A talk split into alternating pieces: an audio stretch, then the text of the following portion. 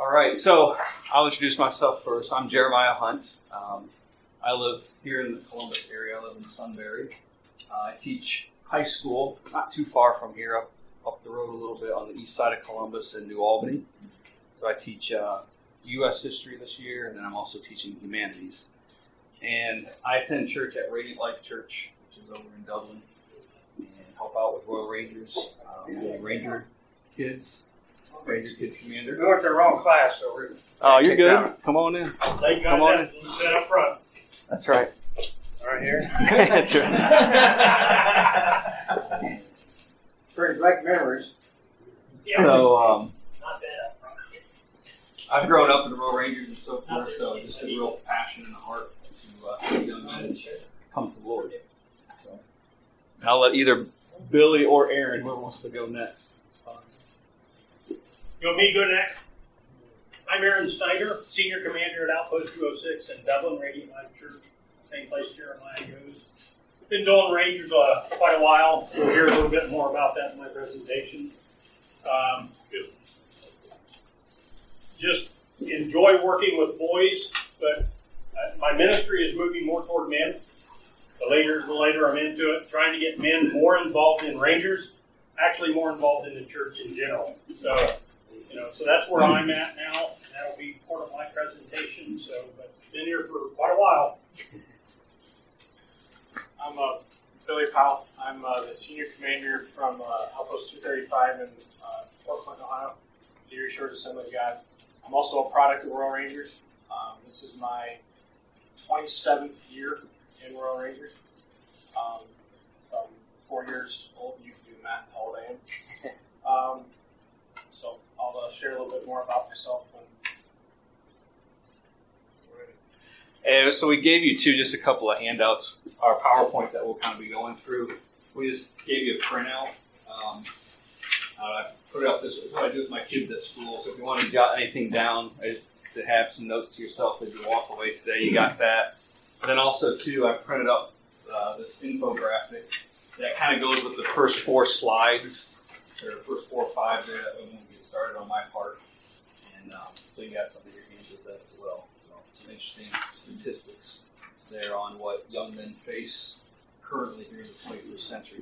So, just to start us off, before we get into everything, I want to start you off with a video here. This is a video because a lot of times you wonder why why should we invest in Well, my mentoring first young impression men? of Wes So- was uh, that, uh, first of all, he was uh, a, a big kid for his age and uh, a bit awkward, but uh, he had a real heart for the Lord, really wanted to serve the Lord, a real determination to serve the Lord. Commander Bergler was uh, critical and very influential in my life. Uh, my father had, uh, was working three jobs, and uh, a lower ministry really filled an essential gap in my life. And uh, he not only was my commander, he became like a father. Uh, Wes was, uh, you know, had some difficulty in some of the areas, and so I worked with him uh, on those advancements, and particularly in the area of um, uh, the written work. Uh, it was a bit of a challenge for Wes. Royal Rangers helped me develop spiritually. Uh, Royal Rangers had the Bible as a central uh, bedrock. I could tell from the very beginning that Wes was serious about his faith and uh, really wanted to serve the Lord to the best of his ability.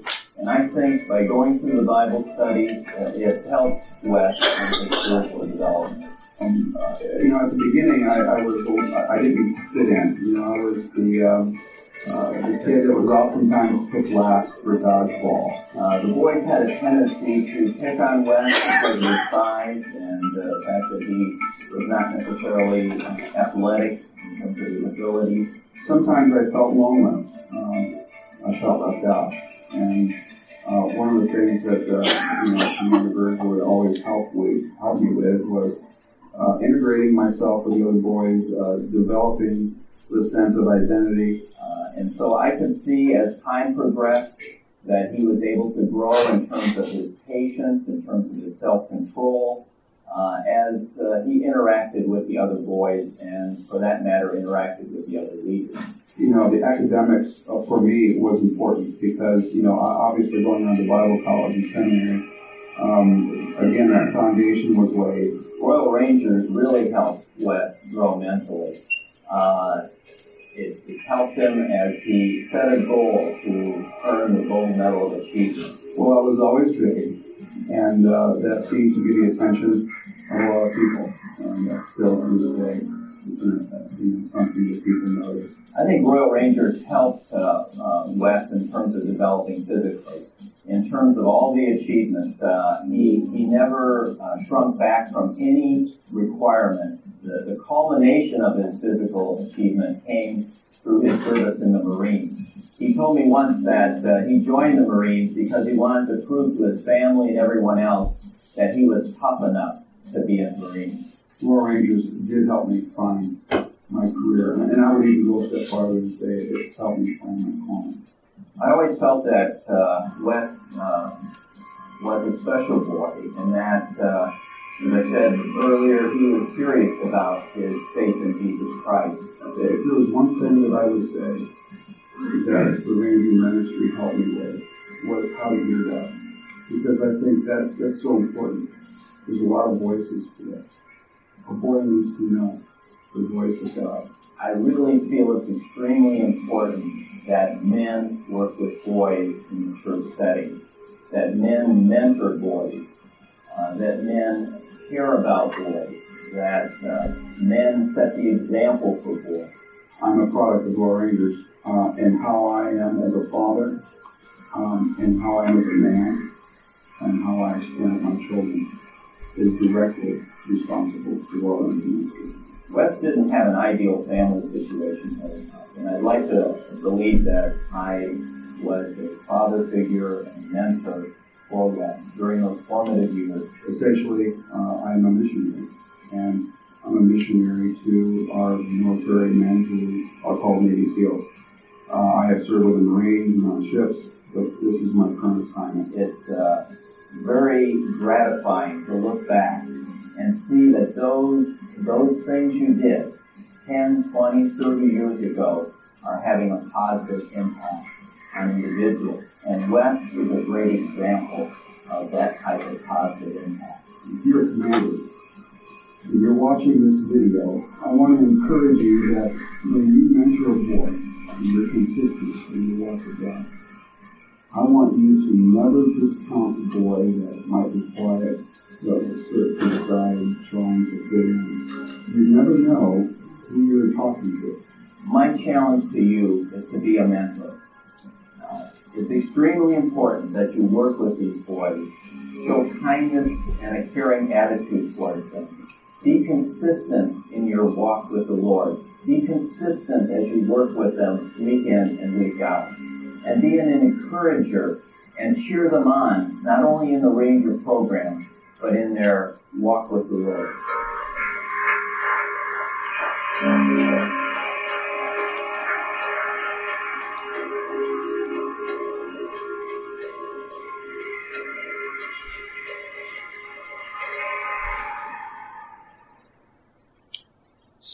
I picked that video just to start off because I felt like it, in a nutshell, kind of explains or kind of gives a good illustration on, um, you know, what we're what we do with here in Royal Rangers as far as mentoring young men, and also too, I think uh, Wes Modder, if I'm not mistaken, he is also a senior pastor of a church in Chicago. Is that correct? Yeah. So besides everything he's done with the military and everything there, he's also a senior pastor. So it kind of shows you the you know the results of Royal Rangers and mentoring young men.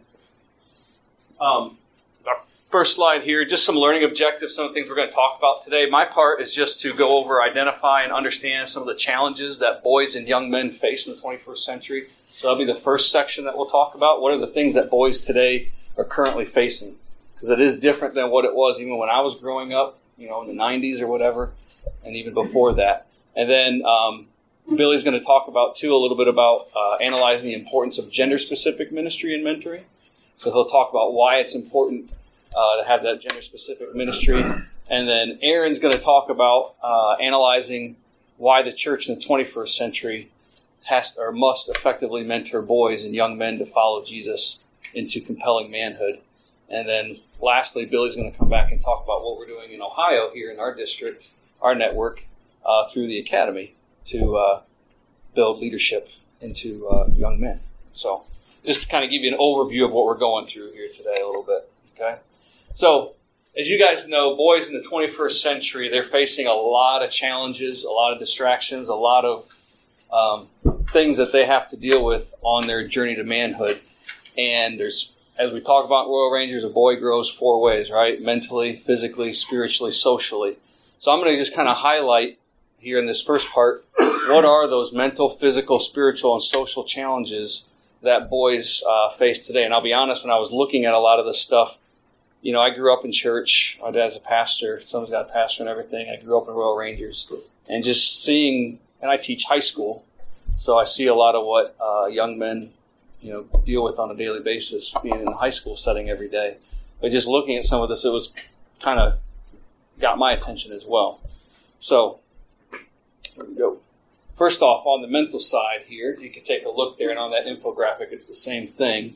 But you guys can take a look at. I won't read it to you, but if you take a look at that, is there any numbers that kind of maybe uh, jump out to you there when you see that first stat there about um, challenges that boys face mentally? You look at what they're going through in school, three times more likely to be treated for ADHD. What, what, why is that? Why is that? Three times more. I mean, I've got eight out of ten boys going through that. Well, I think boys, you know, learn a little bit differently. Boys are more active oriented, which we're going to talk about, how action oriented, and they want hands on, uh, visual learners doing stuff. So I think um, being able to educate in that sort of way. Um, the same thing, you know, you look at some of the other stats there as far as the grades and uh, learning disorders and so forth.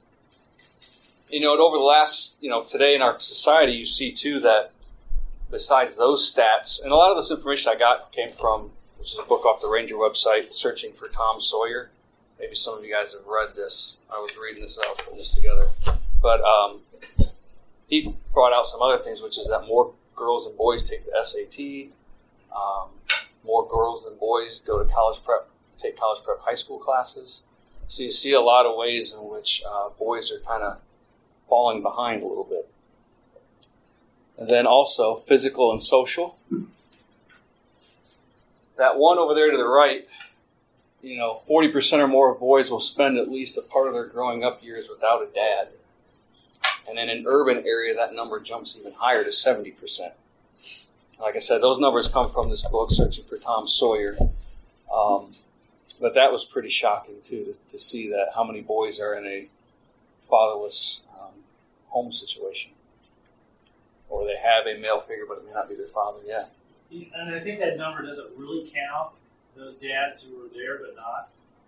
You know, the, the work situation Absentee fathers have in or whatever. This country is such that there's a lot of men that are not really engaged with their, their sons. So that probably just counts the ones that are physically absent. Right, correct, yeah.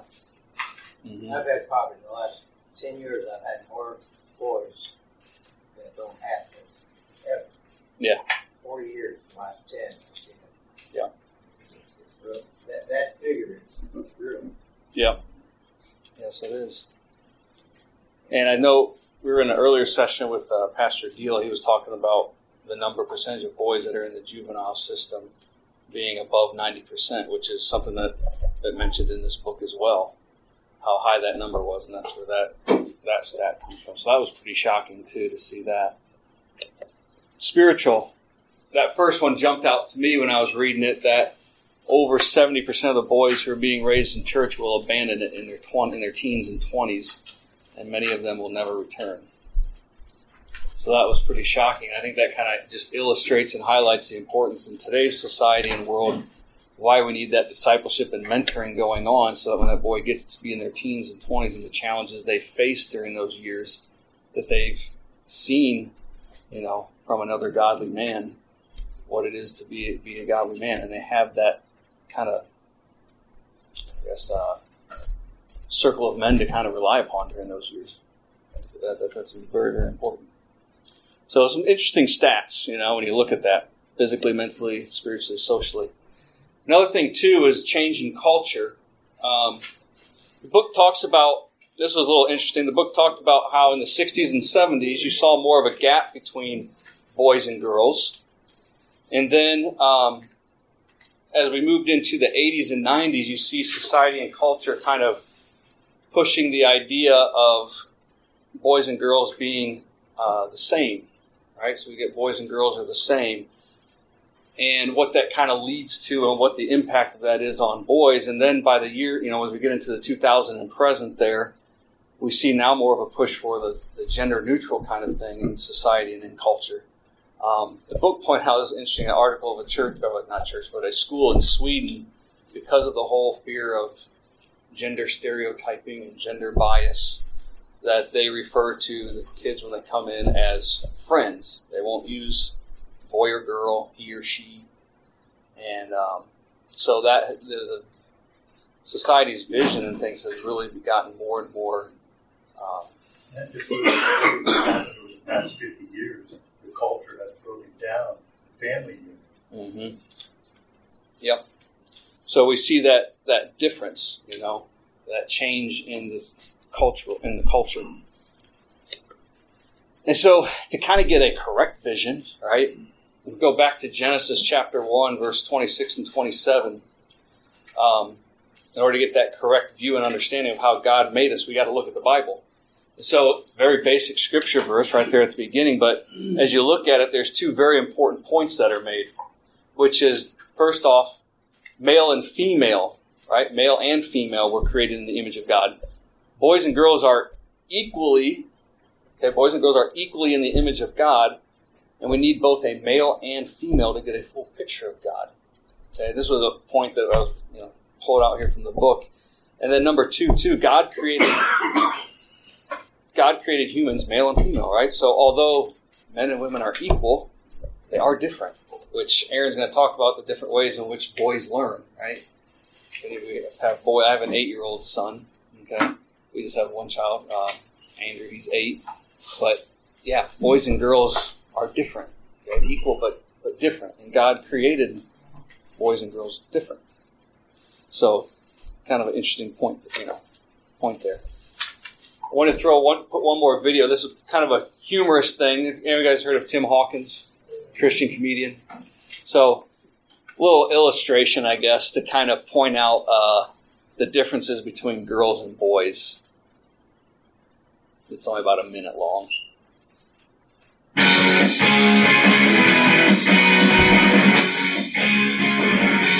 it's true. I mean, I got I got three boys and a girl. Boys and girls are totally different. My boys are just violent.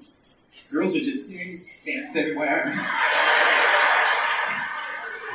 Make a bowl of cereal. They're adorable. Boys are violent, man. Even when a boy likes a girl, he's violent. You ever see a little boy at a public pool? He likes a girl, he's like dunking her under sticking her head in the filter. Oh, yeah. You are the one for me, sweetie. You ever see a little boy smitten with a girl? It's hilarious. He's like, look at her, she's amazing. I must have her in my life. She is my day, she is my night, she is my flower.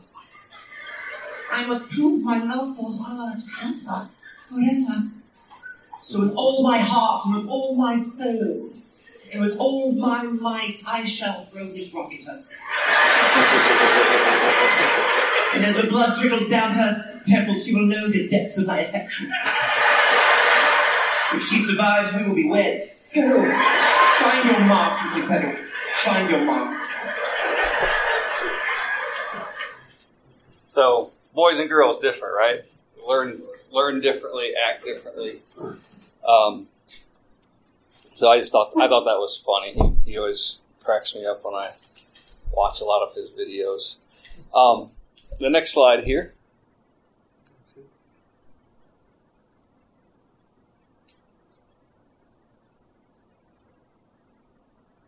So as we think about boys and mentoring them, um, this was a really good quote from the author here, this Tim Wright from Searching for Tom Sawyer.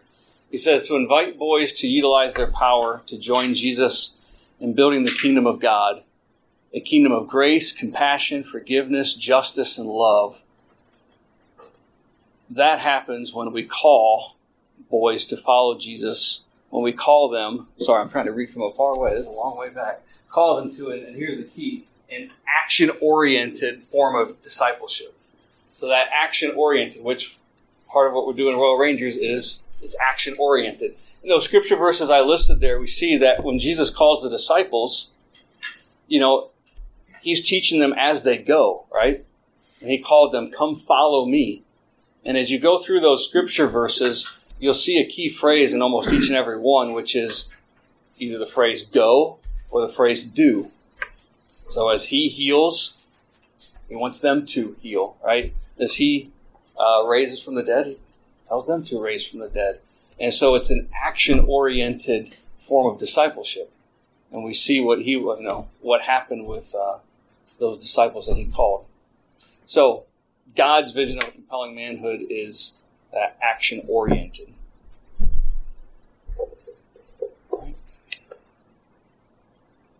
So those just that other slide's just a couple of quotes that I threw in there from the book as well that I thought kind of hit on it really well.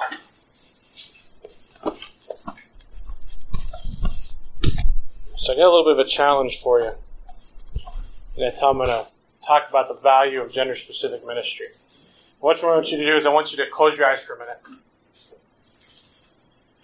Nobody looking around. I'm not going to throw anything at you. Don't worry about that. But I want you to think back to maybe that one person in your life that, that had the most impact. Then I want you to think, why did they have the most impact?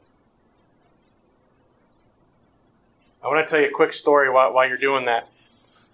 Many of you know Doug Clay, or have heard the name. He's our general superintendent for the National Assemblies of God. When he was 11 years old, his father died of a heart attack.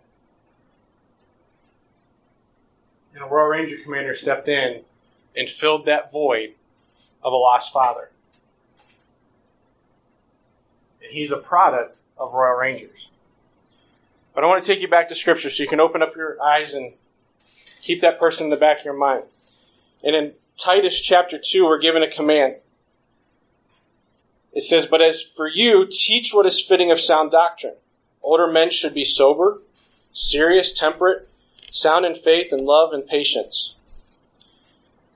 Verse 3 says, Likewise, older women, women should be reverent in behavior and not be false accusers, not be enslaved to much wine, but teachers of good things, that they may teach the young women to love their husbands, to love their children, and be self controlled, pure, homemakers, good, obedient to their own husbands, that the word of God may not be dishonored. But most importantly, what I want you to focus on and listen most to is likewise exhort young men to be self controlled. In all things, presenting yourself as an example of good works, in doctrine showing integrity, gravity, incorruptibility, and sound speech that cannot be condemned, so that the one who opposes you may not be ashamed, having nothing evil to say of you. Titus chapter 2, verses 1 through 8. And the key to that, in that gender specific ministry, is outlined in, in that, those few verses. Men and women are created differently. They were both given a job to do. I sat in the, the men's ministries earlier with Conan and his dad, and I was reminded how easily, as ministries, we can we can forget what our purpose is. Royal Rangers is not just about mentoring boys; it's about mentoring men as well. Some of my most lasting friendships have been made in Royal Rangers, but it was because men took the time to invest in me took the time to invest in those other boys around us. And I want you to think about that, that we're given some very specific things to teach young men. And this is where the, the rubber meets the road. As men in the church, we're to be self controlled. We're to present ourselves an example of good character, showing good works, showing integrity, incorruptibility, being sound in our speech. And we're commanded to do that. We're not commanded to do that to the young women in our church. We're commanded to do that for the young men in our church. My wife works with the girls only girls club. She's also the, the girls leader at the church. It's kind of interesting when you have a husband wife team that does that.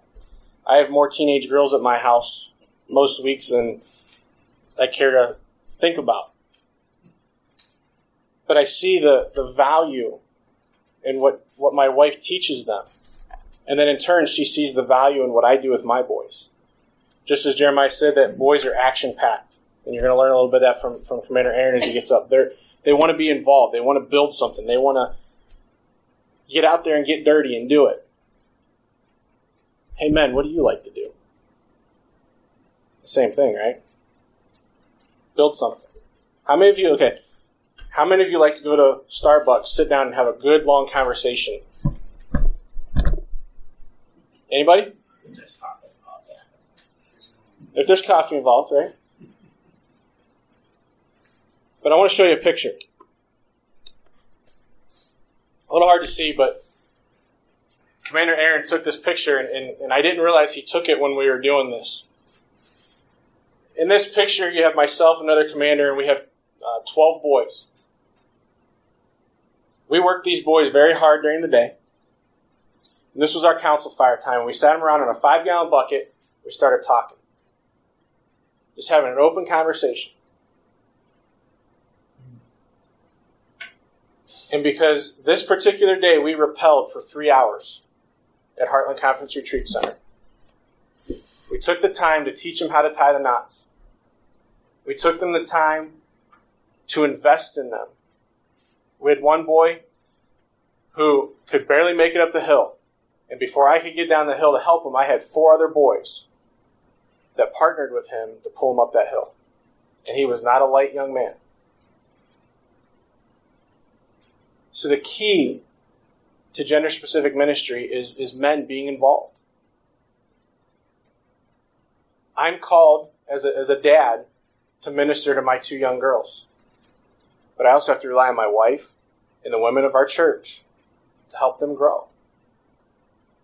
But it's up to me to help the young men in our church grow because not all of them have a father. As I bring this portion to close, I want to bring an article to your attention. And I shared this. We had a meeting yesterday with all of our sectional area commanders, and I, and I, I shared this. And, and I'm a, a regional safety manager for a construction company. I teach active shooter training. And so I, I do a lot of research so that I can stay up on this training. And I came across an article on Fox News, and it's titled The Desperate Cry of America's Boys. And it's written by Suzanne Venker. And before I read the article, my computer will work here. Suzanne Venker is the author of five books on marriage, feminism, and gender politics. Her latest book is The Alpha Female's Guide to Men and Marriage How Love Works. This is the author of this, and I'm going to read a couple portions to you. Actually, I think I'm just going to read the whole thing to you. And uh, she wrote this, and says In response to this week's school shooting in Parkland, Florida, a man named Michael Black, whom I've never heard of, but was apparently an actor and a comedian, invited a conversation on Twitter that began with the following statement Deeper even than the gun problem is this boys are broken. This is an absolutely 100% true statement. But unfortunately, he quickly veered off course. It says men don't have the language to understand masculinity as anything other than some version of caveman because no language exists. The language of masculinity is hopelessly entwined with sexuality, and the language of sexuality is hopelessly entwined with power, agency, and self worth. To step outside of those norms is to take a risk most of us are afraid to have or to take. As a result, a lot of guys spend their lives terrified. We're terrified of being viewed as something other than men. We know other side, others ourselves to be men, but don't know how to be our whole selves. A lot of us, me included, either shut off or experience deep shame or rage. All three, again, men are terrified. While Mr. Black is not the first to attack masculinity and suggest it's the root of all evil, indeed the phrase toxic masculinity has become boilerplate in the language of America. It's not hard to sell either. After all, it is boys and men who are typically to blame for violent acts of aggression. Mr. Black is correct that boys are broken, but they're not broken as a result of being cavemen who have not evolved the way women have. They're broken for another reason. They are fatherless. The solution to male violence is not to spot off drivel about the evils of masculinity. Masculinity channeled well is the reason assistant football coach Aaron Feis died this week. He shielded students from bullets by pushing them inside a classroom. Broken homes or homes without a, a physically and emotionally present mother and father are the cause of most of society's ills. Unstable homes produce unstable children. Nikolas Cruz was no different. His adopted father died when he was very young, and his adoptive mother had a difficult time raising him. America's boys are in serious trouble. And you can find that article to finish reading it, but I don't want to take up all of Commander Aaron's time. But I want you to think about who identified that.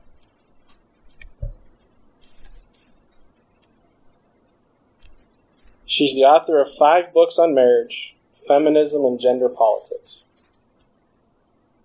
And to me, that when I read that, it gave me some pretty bold marching orders. That I better do my job. it's time to time to get men's ministry back involved. It's a huge call for men's ministry. Is to treat our young men like men. and to get back to the point where we fulfill what God has commanded us to do as men. And that's to pass on to the next generation. So I'm going to turn over to Commander Aaron and I'll come back and finish up.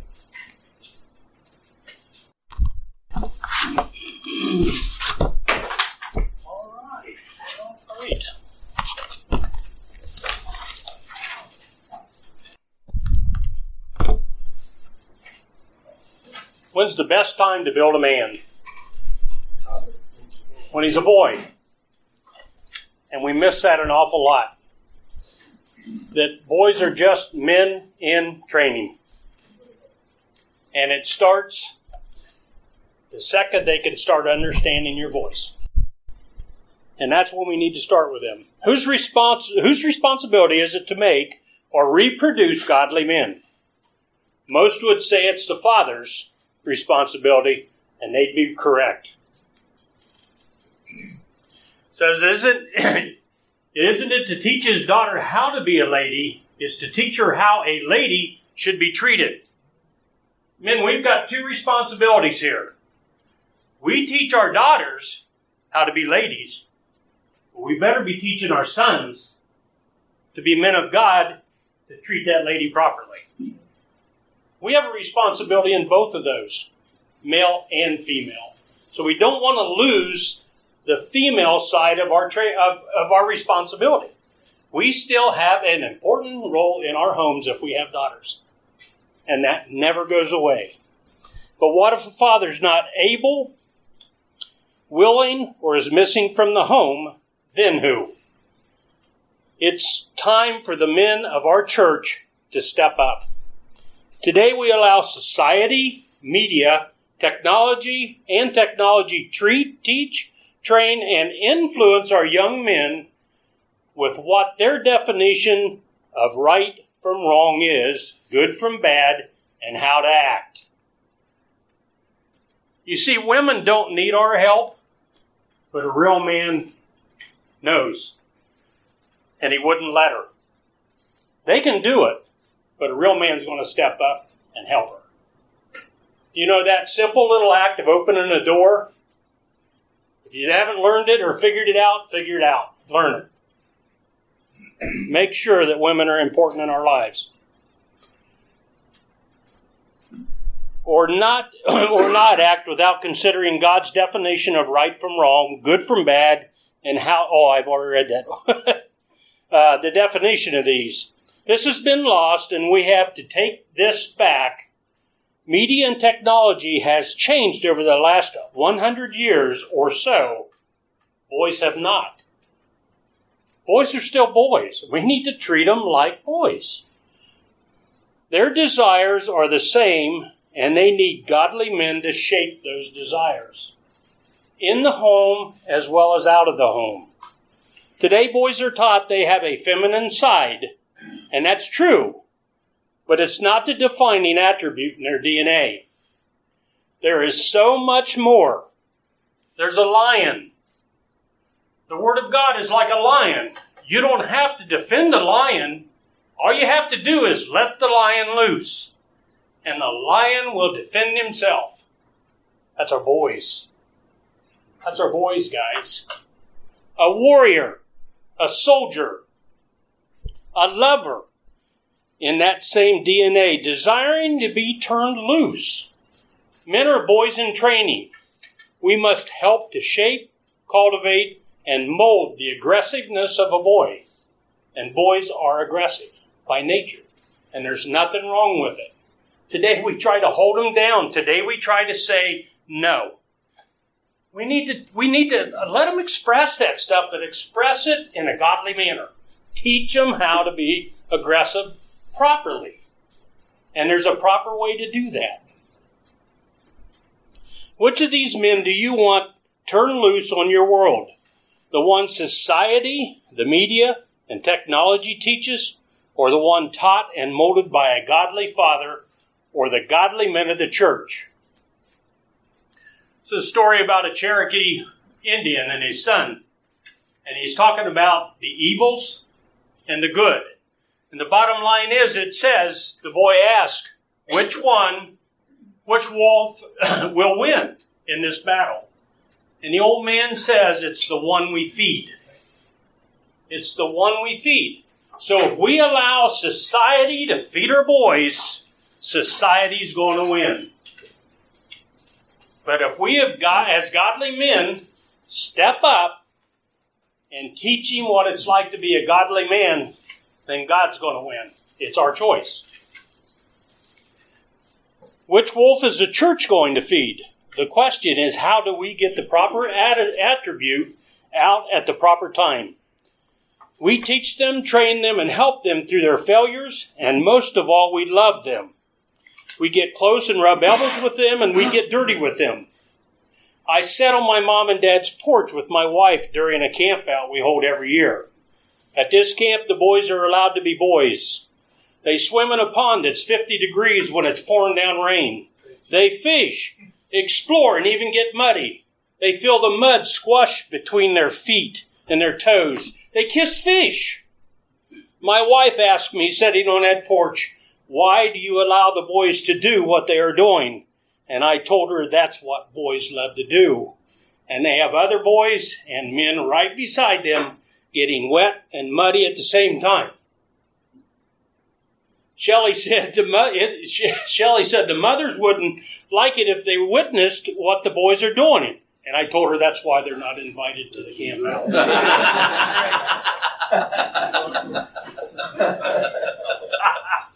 that's why they're not invited. They can come to a council fire, but they can't come to the camp, camp out. I promised my parents one thing I'll bring your kids home safe. Amen. You know? You may have to wash your clothes. I brought a van full of boys home in their underwear one time because they were too muddy to set in the van. and we had a great time. A great time. there is a distinct difference between how girls and boys learn. This is what a girl envisions when someone mentions edible arrangement.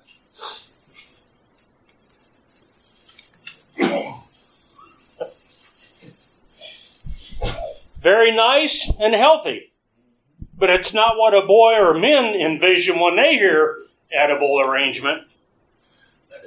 That's a guy's version of an edible arrangement right there. I'm telling you all about it. oh, man. Boys learn by proximity or community.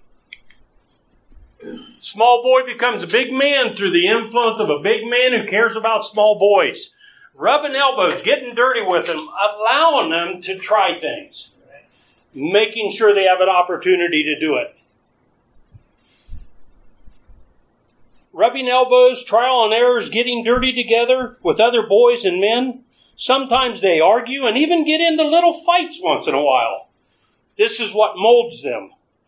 That's what builds character. What they really want is a friend. Boys want to do, not sit. They want to tear things apart, put them back together, reading the instructions later only if they need them or if they haven't thrown them away already. Which normally is the first thing we do when we open a box. We throw the instructions away. It shouldn't matter how slowly a child learns as long as we are encouraging them not to stop. It doesn't matter how many mistakes they make, it doesn't matter how slow they are. We have got to continue to encourage. No one left behind. You've heard it in the service. It's the same thing in the Rangers. No boy left behind.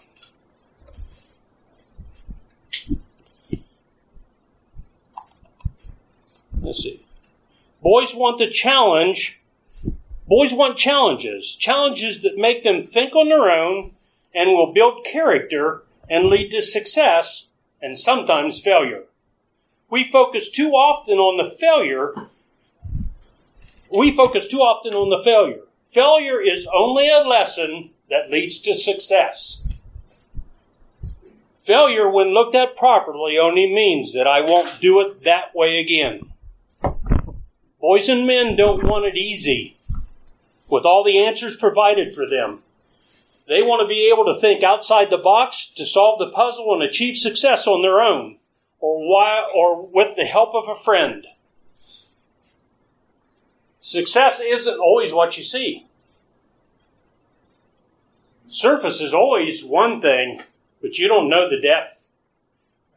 You don't know the depth, guys. Reaction is a boy's, or recreation is a boy's work. Why walk through a stream when I could jump it, wade through it, or swing across it? Better yet, double dog dare my friend to do it and laugh at him when he falls in. That's what boys do. Why buy a plastic sword when I can make one out of sticks? Why ride around a mud puddle when I can go through it? Why sit inside when it's raining when I could be outside having fun and exploring? That's what a young boy should be seeing in his reflection. And the reflection should be the men of God and his Father encouraging him to be that, that grown adult tiger. Allow him to see his vision. I could go on and on how boys create and, and conquer things, but I think you get the, the drift. The question is, what is the church's responsibility, or better yet, what are the men of the church going to do about it? Men sit in their pews and say, I'm not qualified. I have nothing to offer. I don't have time. I'm boring. These are all excuses that allow men to sit comfortably in their seats to avoid what God has required of them. Every man has something to offer to a boy. The problem is, men are afraid to step out or that they'll fail. Remember the definition of failure? Failure is an opportunity to succeed. And worse yet, or that they, or men are afraid they will like it and God will get a hold of them mm, mm. if they volunteer. I started going to Northwest Assembly of God, now Radiant Life Church. I came from a conservative Baptist church with no Pentecostal upbringing or, ex- or experience. I attended that church for two months when one of the commanders asked me to set in on a Trailblazer outpost meeting. I sat in on it. He asked me to come back the next week. I came back the next week and he handed me all the books and said, It's yours walked out of the room and left me with the trail, Trailblazer outpost. Remember, I'm two months into a Pentecostal church, never heard of Royal Rangers before. But you know what? God had a calling. God had a calling. That was 29 years ago. 29 years ago. And he's still calling me to Rangers. Amen. All I know is that I serve a big God and He's never let me down. Never. See, God doesn't call the qualified, He qualifies the call. And if you're man enough to allow Him to do that, He can take you anywhere He wants to.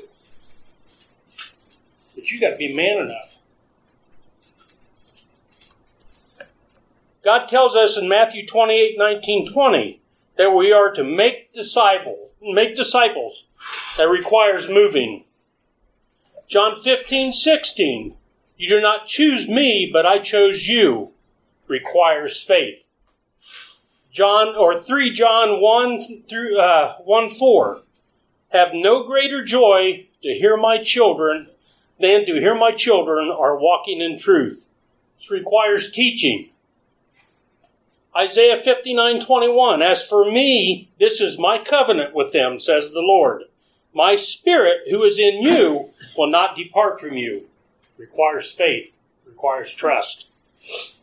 Joel 1 3 tells our children and uh, tells your uh, tells it to your children and let your children tell it to their children and their children to the next genera- generation. Requires transferring knowledge. Guys that's what we're here for all of that takes action. We can't do that sitting in a pew anywhere. We've got to get out of the pew and we've got to take action. All of these scriptures talk about proximity and rubbing elbows together and getting dirty, laughing and crying together, allowing mistakes to be made and teaching how to correct them, allowing boys to, uh, to see you make a mistake. Guys, don't be so big that you can't admit you've made a mistake. Don't be that big.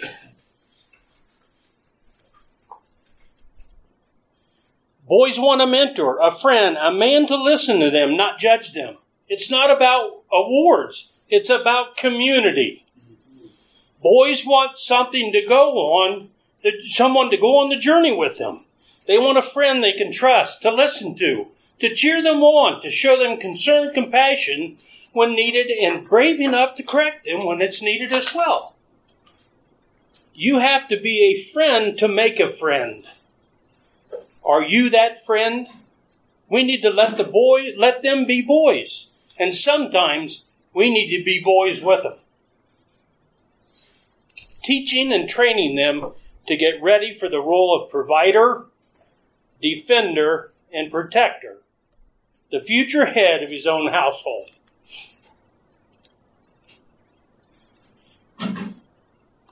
I did think about quitting one time. And I forgot about the call. And I thought, you know, it'd be easier just to walk away. But doggone it, there was a boy that came to my memory. And I said, I can't. I can't walk away. There's still one more, and there's always going to be one more.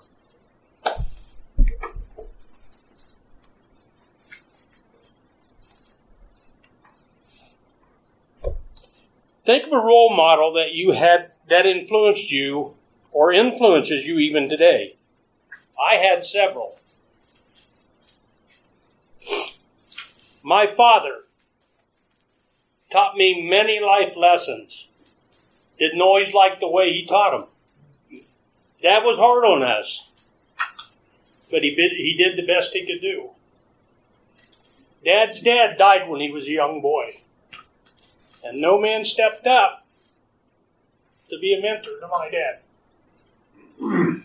so he did everything he could to be the best father and best husband he could. Yeah, he made a lot of mistakes, but he did the best he could. How much better could he have done if a man would have stepped up? How much better? Tom Cody, my first boss, I worked construction.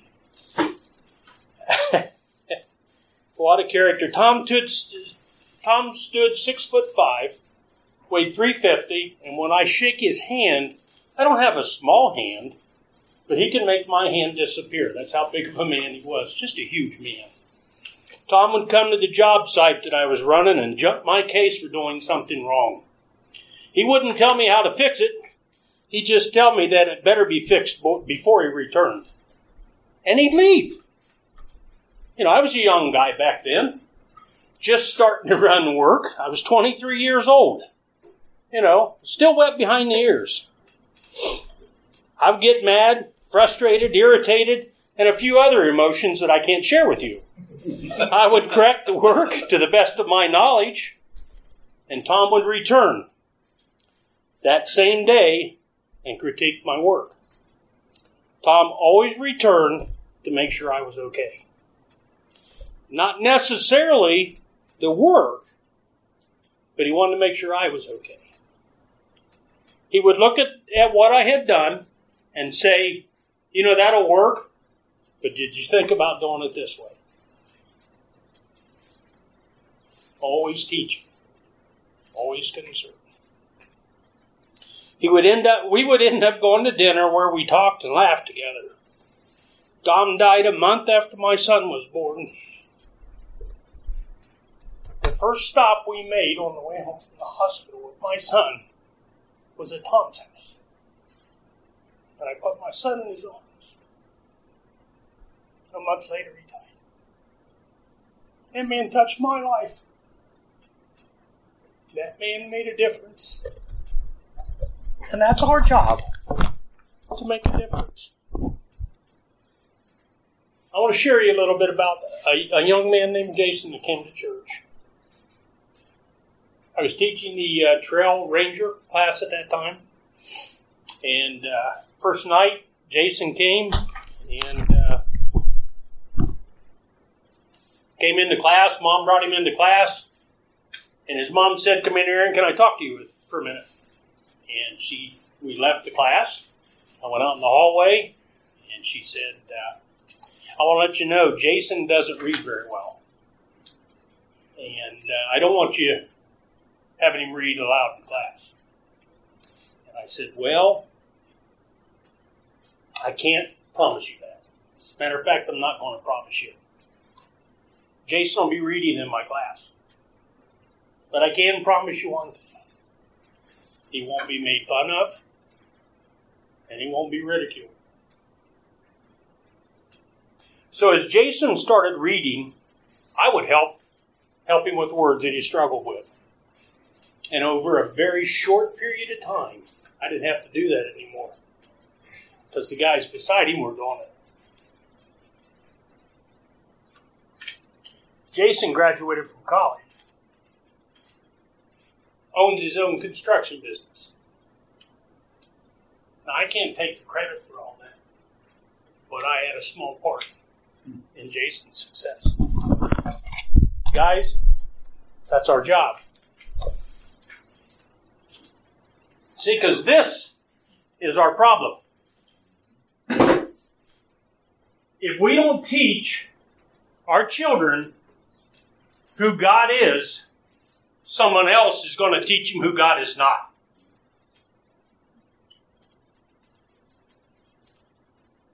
Look at that.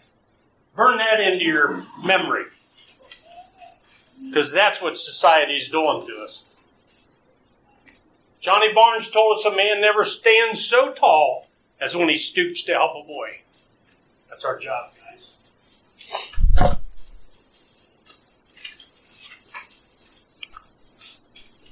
So, real quick, we'll go back to a question that usually in this type of setting would have been asked first, but let me see a show of hands who've never heard of Rangers. Show of hands that don't have Rangers in their church. Okay? Um, th- this class de- was designed to, to give you some insight to the value of Royal Rangers in a church. But it, you don't have to have a program to hug a boy. You don't have to have a, a program to mentor a boy. Um, Rangers is, is, a, is a program that is, I can't even put into words the value. And I know as a leader, I probably get more out of it than I did as a boy. Um, and we just want to share one thing, and, I, want you, I want you to take a picture of those, uh, just burn that image in your mind of those four boys. There's excitement on their face. There's a sense of accomplishment on their face. And those four boys are, are a group of, of 12, there was a group of 12 that just graduated our Ohio Training Academy back in, in last June. And one of the things that we do in the Ohio District is that we have what we call the Academy.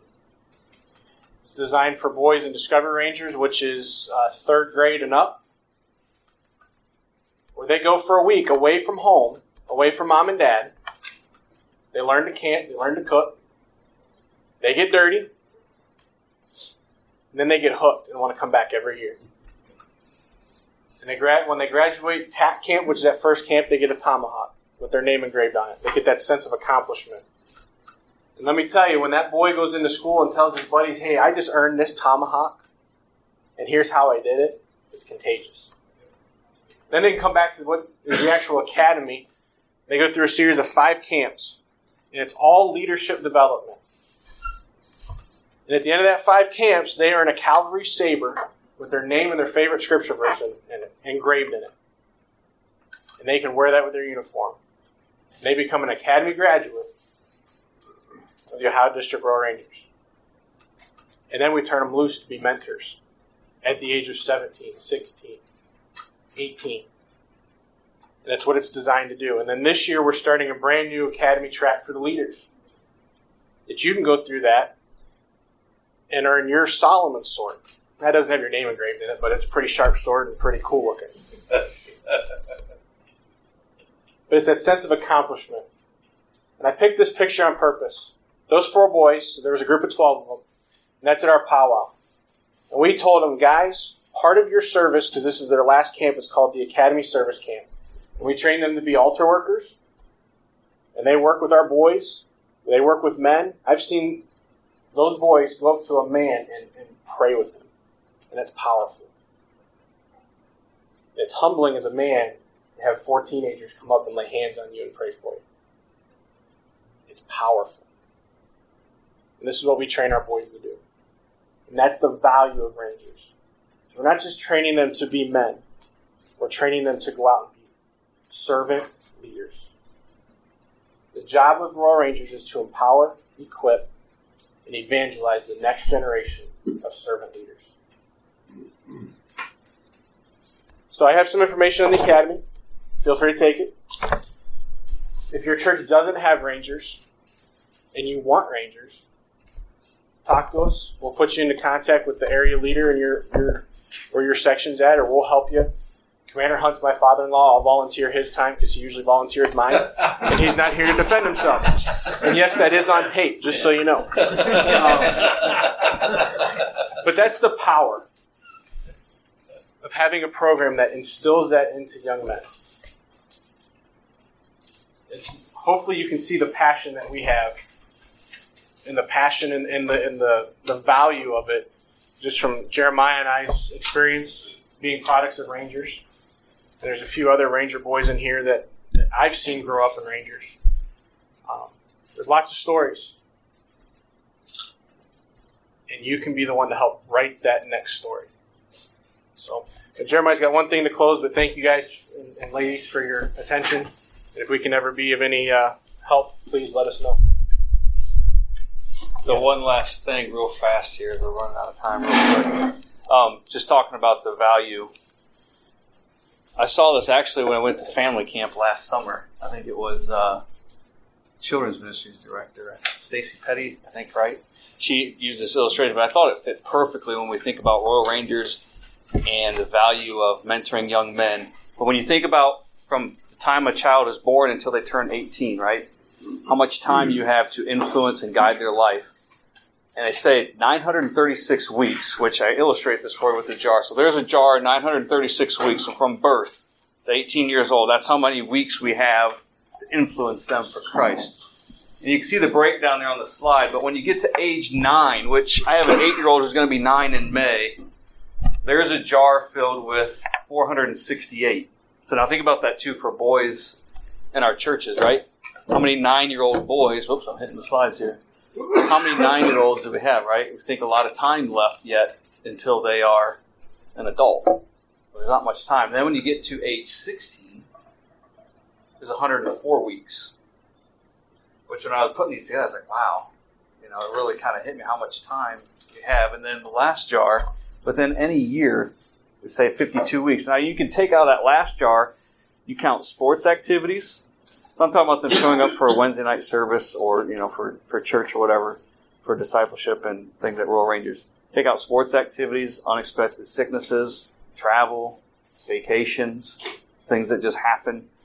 And it really ends up being about 40 weeks a year, right? So you think about a Royal Ranger service, hour, hour and a half. So that's about 40, maybe 50 hours in a year to influence them for Christ. And so, you know, we know Satan's playing for keeps, right? So the time, the time is limited, the time is short. So I just thought it was a really neat illustration when you see it's like, wow, okay, kind of really speaks to you. So, yeah, you guys have any questions or anything? I know we got hand. If you want any academy info, also have a thing on um, 46.1, which is like the uh, what they teach there. To do at the TAC, the, uh, one of the camps at the academy, TASC, which is like crisis intervention training. We got a they teach for that too, if you're interested, just to kind of see what's being taught and so forth. But um, is there any questions or anything? All the handouts you guys are free to take. It's all yours. So, I appreciate everybody coming. Good. All right, cool.